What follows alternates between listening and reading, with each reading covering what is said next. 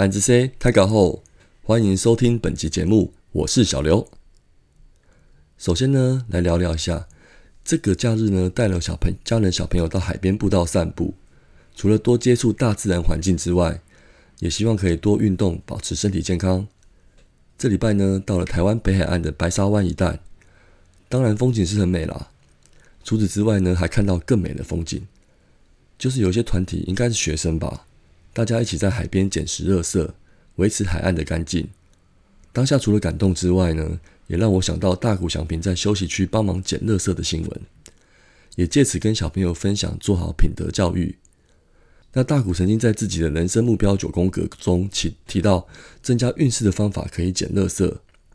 就算他自己觉得没什么，可是这种心存善念、发自内心温暖的举动，就是很感动人。能做好公众人物的表率，大谷就是大谷，这不是把它神化，而是真的是需要推广的一种正面力量。反观今天录音的同时，又有球员酒驾的新闻啦，那其实也不会觉得很可惜。没有好好看待自己的球员生涯，遭到革职的惩处，那就只能接受了。毕竟职业球员也是算是公众人物，是会影响很多的后辈的，所以真的要时时警惕自己的一言一行。好，感动之余，当然要继续进行我们的本周的节目吧。同时，也邀请听友们可以多多支持大树野球五四三主节目及相关各队单口节目的单元哦。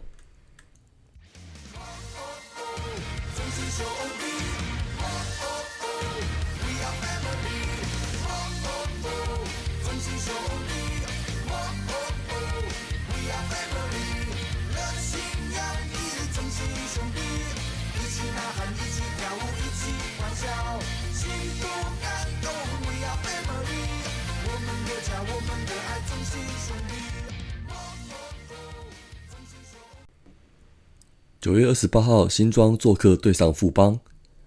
这周首战的先发呢，就调了轮值。凯文拿来投，教练觉得比较有胜算的魏权。那结果如何，就继续听下去啦。那这场的话呢，就先由今年已经吞下五连败的罗杰斯先发。老实说，这场投的不算很差，至少也吃了五又三分之一的局数。不过被打安打数还是很多，但是大部分都能危机处理。只在第二局连续被打三支安打。包含申浩伟的三分弹掉分，最后也只失掉三分，然后平手收场，甚至比对方江少庆还晚退场。那基本上罗杰斯应该还有一些时间可以再证明自己，就看球队最后杨将的选择了。回到这场，谢龙豪接替罗杰斯止住对方攻势，不过到了决定胜负的第七局，蔡吉哲上场，结果一局都投不完，被打了三支安打以及两次保送。张敬德的全垒打也重击了我们，那直到换上王立凯才止血。攻击方面呢，整场只打了六支安打，其中只有子豪一支二垒安打的长打。第三局跟第五局有掌握到一些攻势，得了三分。前五局还跟对手僵持不下，可是六局之后只有两个上垒者，打击卡关得不了分，当然就没办法赢球啦。最后以三比六输掉。上半季对富邦五胜十败。下半季到现在三胜四败一和，整年一直对战苦守，真的需要想个办法。那我自己感觉是跟富邦打，一定要先得分，压住对方气势，胜率应该会比较高。这方面统计资料呢，我再请教高手收集一下，看看对不对喽。另外要提一下，这场三局子豪向后滑接追求的美技很精彩哦，不但接到球，又形成双杀手被守住这局，值得球迷再三回味。不过下一局在跑垒时，队友安打，结果进垒时犹豫出局，大家都说是被李宗贤的演技骗到。可是我觉得哈，那就打的方向本来跑垒重心就会先回垒再进垒，其实也不算被骗到吧。搞不好子豪根本没看到李宗贤的动作。总之就是一个话题啦，子豪继续加油，不怪你哦。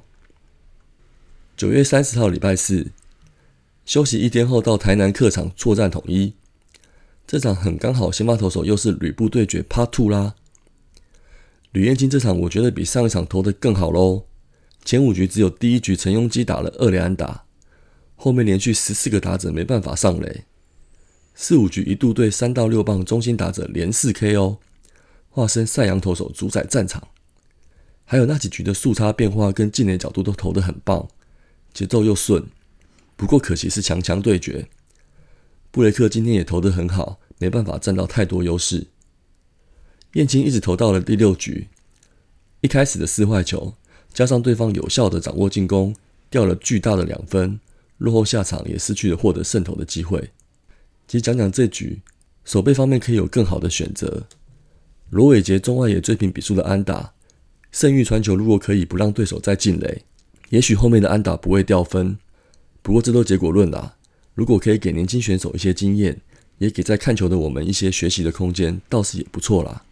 下次遇到可也可以跟没看过的球迷五四三一下，对吧？攻击方面，前八局只有基宏连两周对布雷克开轰得到一分。第三局其实很可惜，二垒有人，一人出局有打出安打，但打得太浅，跑者停在三垒没得分。下一棒微尘中间方向滚地球有机会安打。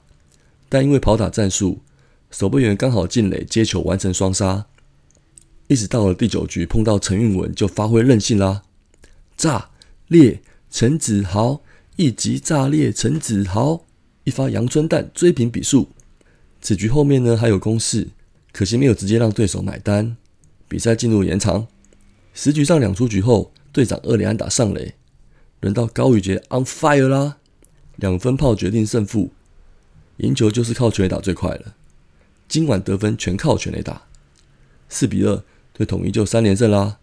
好，喝口水，让我们休息一下，再进行最后三场的龙象大战吧。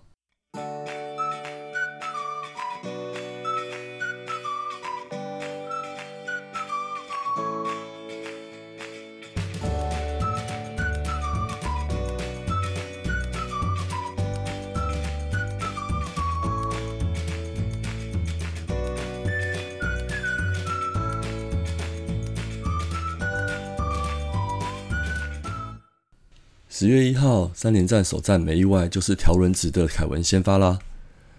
虽然回到熟悉的洲际主场，但是频繁的对战下，对手也熟悉凯文太多了。上一场对左打已经很危险，还好棒次卡了第二棒右打刘基宏，损失降低。但这场不啰嗦喽，前四棒左打四后，果然开赛就连续三支安打，满垒情况下又丢了四坏球送了一分，还好后面没有被打安打。只因为两个高飞牺牲打，第一局掉了三分。不过毕竟就是老经验，接下来又是很稳定的吃局数没失分。到了第六局才被左打的陈品杰打出两分全垒打，最后投了七局十五分，吞下对魏权的首败。连续两周投球品质不是很好，下礼拜也没有魏权可以投了，那就继续观察凯文的投球表现喽。攻击部分就不理想了，被五夺压制的大半场，也一直处于落后的状态。仅仅靠着苏伟达在五局下打了一支全垒打得到一分，到了七局下，三十五棒靠着安打以及两个保送，无人出局攻占满垒，这是整场最好的得分机会。结果接下来的棒次又卡弹，勉强挤回一分。类似的情况九局下也发生，最后还是没有办法大量得分，那就接受三比五输球的结果啦。十月二号礼拜六续战卫权，进入我最期待的主题日活动。其实本周已经开放五十趴的进场人数限制。这场王牌德保拉出赛，高胜率的前提下，观众也相当踊跃进场。五千六百八十一人进场，在疫情期间实在是感受到球迷的热情支持啊！好，直接讲德保拉的投球表现。投完八局只掉一分的超优质先发，但是巴特西卡西理论上是最后一局，可是小李飞刀失手了。赫雷拉拱冠两支安打追平了比数。延长赛第十局换上吴俊伟再度上演剧场，又是连续两支安打被打下一分，落后进攻士气也一泻千里。最后一局三上三下，二比三输了这场比赛。对我来说，连续输给魏权两场真的是很难接受诶，而且又是感觉最有把握的一场比赛。哎，只能说佩服小龙门这场的韧性啦。之后的对战需要更加专注面对了。攻击部分就很奇妙啦，前两局看起来是可以突破林子玉的，尤其是第二局两出局后一阵猛攻，可是最后结束在一支长打，跑者在本垒前被触杀，单人出局。我自己觉得这次冲本垒是没有问题，毕竟已经两人出局了，只能说刚好家居的速度真的不是快的，而且是前半段而已，根本没有换代跑的必要。最后可惜就是输了一分。不过该检讨的是后面乏善可陈的进攻。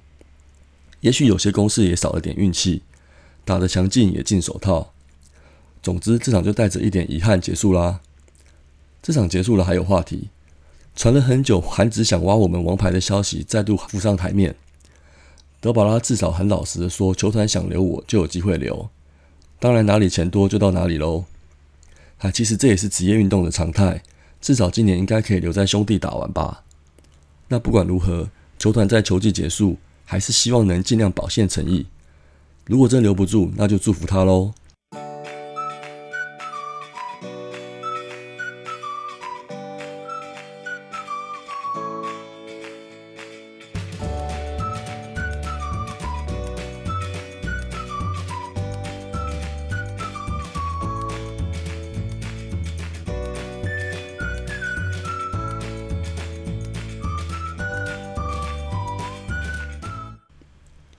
十月三号，输了前两场后，其实这场开赛看似有点低迷。赛前本场请到因为电影《当男人恋爱中》火红的邱泽开球。我自己看的电影虽然不多，不过这部真的蛮好看的耶。我老婆还二刷大力支持了国片一下，经典台词应该看过的人都知道吧。不过先回到比赛，陈虎这场投出了亮点哦。开赛后直球球速一四三到一四四在跑。近垒位置的准度跟违禁都有看到。第一局开场先保送，加上李凯威的安打，没人出局，一二垒有人，能够冷静守住没掉分，危机处理能力大幅提升。第二轮开始出了点状况，第四局被赫赫雷拉开局二垒安打，拱冠比较软弱的外野安打。此时一三垒有人，没人出局，还要稳定下来，先抓下双杀守备，后面再解决打者。这局只掉了一分。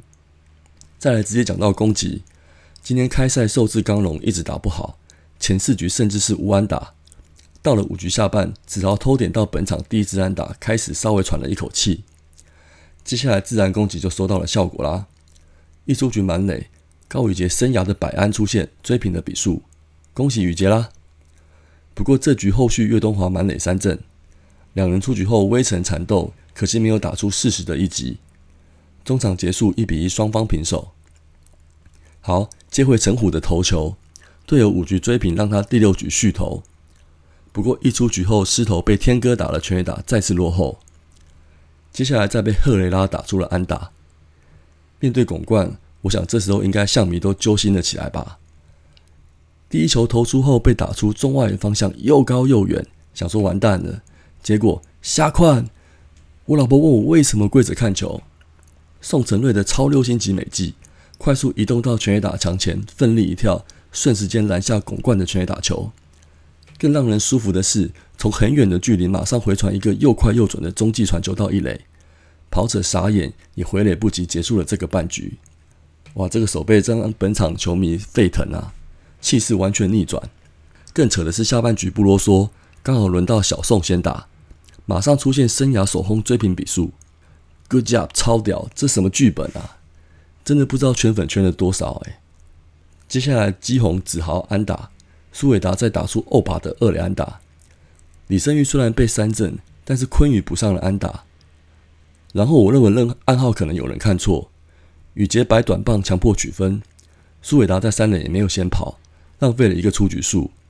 还好下一棒直接换代打黄君生一棒代打三分炮，也打退了刚龙。后来威城持续安打进攻，又轮到小宋单局第二次进攻，可惜没有再继续当英雄，结束这神奇又爽翻的第六局。第七局呢，陈虎有再上来投，不过被打了两支安打后，七十球结束本场的投球。蔡奇则上来接手完成任务，没有失分。八局齐泽吃完，九局再换上加百利收尾，魏权林去秋波得到一分，七比三在主场扳回了颜面。那也恭喜陈虎拿到胜投啦。好，最后一场其实看得蛮爽的，不过还是要来总结一下本周成果。这一拜的战绩呢是两胜三败，团队打击三围是两成六六、三成二一、四成一四，场均得分三点八分。比起上礼拜的三成一三、三成七九、四点五、四成五四的打击三围，真的下降了蛮多的。那总共出现了四十五支安打，包含六轰在内的十三支长打，不过盗垒没有半次。个人表现不恨。子豪十八支五，有支全垒打，三个保送。威城二十三支八，子贤呢有稍微休息了一下，十三支三。基宏二十一支八，有一支全垒打。昆宇十五支三，一个保送。苏伟的话，苏伟达的话就是十八支三，一支全垒打，两个保送。那三位捕手的表现就精彩啦。宇杰六支二，一支全垒打，一支保送，两支安打都价值连城哦。家居八支四，一保送。黄军生虽然没有先发，三支一，但是有代打的一轰。小宋整场十支一，不过那支全垒打太令人兴奋了。二垒的话，岳强汉三个人本周都有各自的问题，不是很稳定。这礼拜也有拉上新人林志刚试试，结果也没什么机会，又下二军了。投手表现的话，本周五位先发投手都有吃到五局以上，后援投手虽然虽然出了一点状况，不过也只有一场是后援败掉的比赛，该完成的任务还是有完成。还是要强调一下，我们真的要找出稳定的先发轮子。那羊头的问题，等一下说。考完之后，应该也要面对其他队的挑战了。吕彦琴也是。陈虎这礼拜的好表现能否延续呢？就让我们期待啦。下周五场比赛分别是礼拜二、三到桃园对战好久没碰天的乐天，五六日新庄挑战富邦，都是客场。今年客场倒是一直胜多于败，就好好期待大家的表现啦。另外提醒一下，十月十一号礼拜一，因为国庆假期有安排比赛哦。我们是在洲际主场迎战统一，这场应该就留到下下个礼拜再说喽。最后呢，来讲讲有关我们新羊头的一些讯息，分别是来自美头美国的左投向魔力，跟来自多米尼加的右投华德兹，他们两个都有在大联盟出赛的经历。先不论命名是否有趣，这两位是否能当及时雨还有待考验。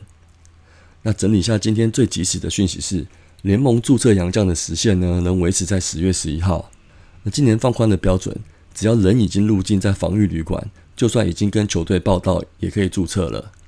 对我们来说，若是要直接这两位洋将开福袋的话，就要注销原本两位的名额。在面临十四加七共二十一天的隔离期间，也许会碰到没有羊头可用的空窗期。啊，如果是在最后有机会争冠期间，那真的会令人非常担心。另外，人选部分最新讯息，领队证实加百利因为家庭因素，十月中应该是会离队了。格里斯的伤势问题有疑虑。这几周就是现有战力去应对了。总之，现在讨论再多行政问题也没有用啦。球团讯息就是新洋将会来，向明就在静待发展吧。好，本周内容不知道会不会有点繁琐，我就不再多说啦。向明，我们下周见喽。暗自 C 张来了。